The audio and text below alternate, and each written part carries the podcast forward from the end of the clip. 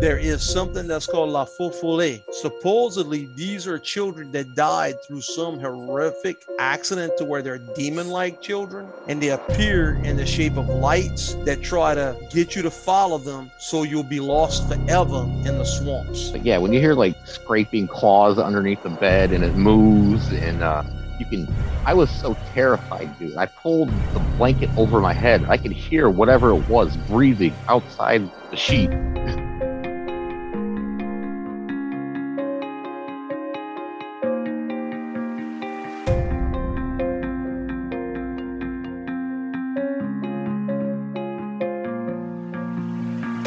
Was a little gaffer there, we got into a car accident, hit a moose. My mom ended up under the steering wheel of the car, and she had a big hand-shaped bruise on her shoulder. It was like somebody pushed her underneath the steering wheel. My mom should have gotten decapitated. The weird part was we hit a moose, and we had a moose hanging from the rear view mirror. The only other thing that I could think of would be a bear, but there's no bears in that area either. It's just not the right habitat for them. And a, when you see that a bear, a bear's gonna move. It's gonna take off for the most part. And this thing just sat and did nothing. This material world that you're told is bound by science and everything else. Obviously, obviously, science and physics are very important. There is so much more out there that is left to study, that is left to learn about. Hello and welcome. You're listening to Investigation Cryptoparology. Sit back, get relaxed, and crack open your favorite cold beverage as we dive deep into the abyss of what we were told couldn't possibly exist. Welcome to the first show of the season. Tonight we're going to do a bit of introduction as to who I am and why I decided to become a part of the podcasting world. After my introduction, I'm going to read off an email that was sent in to me by Jimmy W. of Southwest Ohio before I ever had the idea of a podcast. Let me start off by saying thank you for listening. I don't do this for me. I do this for the countless folks out there who think they have to keep everything to themselves and never tell anyone of their experiences or encounters. Let me tell you straight out. I am here to listen. And in situations where I'm able to do so, I am here to help. If it is nothing more than being a hand up or a shoulder to lean on, an ear to, for you to vent into, I am here. If you're ever feeling alone, hit me up on Facebook, shoot me a message, email me. I'm always here. But anywho, my name is Will Francis. I'm 44 years old, live in southeast Idaho currently. I was born and raised on the Cherokee Reservation in North Carolina, and that's in Swain County for those of you who know. I spent the better part of my life investigating and cataloging experiences and encounters for roughly 34 years. If we really want to get down to the meat and potatoes of the whole thing, real boots on the ground, out in the field investigation. Part of that was working for different state re, uh, search and rescue operations, who gave me sort of behind the scenes look at things, a different perspective, if you will, and the knowledge and the ability to take my investigations into cryptids, the paranormal, aliens, cannibals, whatever, everything else that isn't supposed to possibly exist to an entirely new level. I know a lot of you heard me on Sasquatch Chronicles episode 499, Dead Men Tell No Tales, with Wes Germer, who is a kick ass podcaster, by the way. And the gold standard, as the way I see it, and as do many others, for anyone looking to become a podcaster. If you've never heard of him, be sure to check him out and his show at Sasquatch Chronicles. That's www.sasquatchchronicles.com. And there's another great podcaster out there who's up and coming in the world, really good friend of mine, Bo Kennedy. And he has the Bump podcast, and that's the Believers of the Unexplained Monsters and Paranormal. And that's at www.thebumppodcast.com. I was on with Bo during season one, Sasquatch Untold parts one and two. The first time I ever knew anything of Sasquatch was in my younger years. I started writing a book recently of the occurrences that took place on the res. It's about as in depth as, as I can get. My memory is actually going bad. So to be able to recount everything without actually opening up the book and reading it, I mean, I could go back to, you know, when I was five or six years old. My mom and dad, we actually lived in like a, it wasn't really a two room shack, but it was still a shack. And w- every, every night we would have something come by and it would, you know, rub the side of the cabin shack, and you could hear it. It was almost like taking like a horse blanket and rubbing it down an old, you know, uh, plank house, shack, whatever. And then something would slap the side. There was actually uh, an occurrence to where my dad actually shot one. Um, it banged on the, the front of the, the, the front of the cabin so hard it actually shattered the four-year windows or you know the, the front porch windows, things like that. I'll get more in depth into my own stories later on. Right now, I want to bring to the forefront, you know, people other than myself who have had experiences, who've had encounters, who you know come face to face, some who some who have never even seen a Sasquatch but still had an experience, like Jimmy, or I call him Mister Jimmy, who is uh, in uh, Southwest Ohio uh, he actually emailed me and said that when he emailed me his encounter, it was the first time he had ever told anybody in his life. Anybody.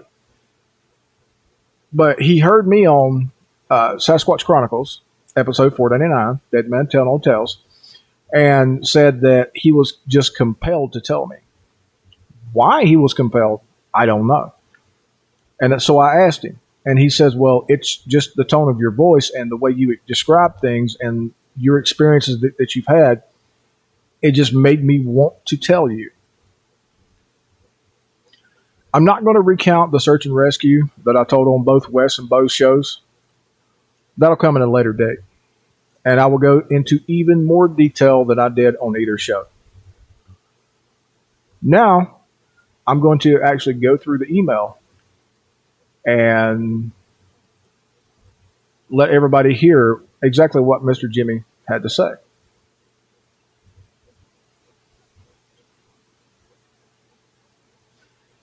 Now, like I said before, this comes from Jimmy W. from Southwest Ohio. And he says, I have had an encounter in the late, or I'm sorry, early 1990 here in Southwest Ohio. I didn't actually see it, but the encounter is as follows. I was bow hunting in early October. I was big time into bow hunting, and I was sort of crazy in my technique of using natural blinds and controlling my scent. Well, what happened as I was watching some deer approaching me through a little draw that was like a natural highway for, for the deer, as three does and one buck that was at the very end of the draw, and he was the one that I wanted. Not huge, but a nice eight pointer. Uh, that's a really nice, you know, really nice buck. As I'm in the natural blind that was created by honeysuckle brush, as I was watching the deer get closer and my prize buck walking toward me, I noticed that they stopped and started to look in my direction. At that time, I was shocked, as I hadn't noticed, nor, or moved rather, nor made a sound and at that moment, I heard a sound that forever will be etched in my brain. It was a deep, almost penetrating growl that immediately caused me to jump up and pull my bow to full draw behind me. It was the most terrifying sound that I have ever heard, and I immediately thought I was in the fight of my life. The sound that it made was a sound I have never heard in, in the Ohio, in the woods of Ohio. I have worked as a contractor at the Cincinnati Zoo, and I've heard at night the lions roar whilst we worked. As loud as they were, it was nothing compared to the sound that I heard that warm October morning. As I stood there confused on what was in the thick honeysuckle and oak trees, I then heard complete and stunning silence as I then called out, Whoever or whatever is in there, if you don't stop it, I will shoot. Still silence. Then it sounded like a bull elephant running through the thick brush, and at that time, I also beat a hasty retreat and left. At the time, I knew about Bigfoot and Sasquatch, but I always thought of them being, you know, out west, never Ohio. I never got a glimpse of it, nor have I ever heard or had another encounter like that. I have had other crazy hunting experiences like wood silence or crazy yelling at 2 a.m. in Kentucky at Red River Gorge. Well, Jimmy, it it really does sound like that you really did have you know an encounter with something, whether it was a Sasquatch or whether it could have been paranormal or anything else, there's really no way to tell without actually going back to the spot and recreating everything all over again. Now, as far as my experiences with everything that I've seen growing up and all throughout my life, my brain wants to go to Sasquatch. But from the researcher side, you know, you have to apply a scientific mind and you have to try to debunk it. Now, being as long as it has now, I doubt very seriously that even if there was a Sasquatch in the area, that there'd still be Sasquatch in the area. I mean, it happened in 1990. This is 2021. Could have been anything. But for now, I'm sorry. I don't have much more. I don't have any, you know, callers. I don't have, you know, anything recorded, any Sasquatch or paranormal or anything else. This is this is what I have. And if you seem in well not seem interested, but if you the show seems interested interesting and you want to hear more, I'll be back. I'll be back next week. I am hell I may even be back this week. And the week after, and the week after, and the week after, and as I get more emails, as more people send in their experiences and encounters, or, you know, I start getting people to where they actually want to come on with me and tell their experiences or encounters, there'll be more information. There'll be more to look forward to. But I hope you have enjoyed what little bit I have to offer tonight. And I'll see you next time. Well, find us on the web at www.investigation-cryptoparalogy.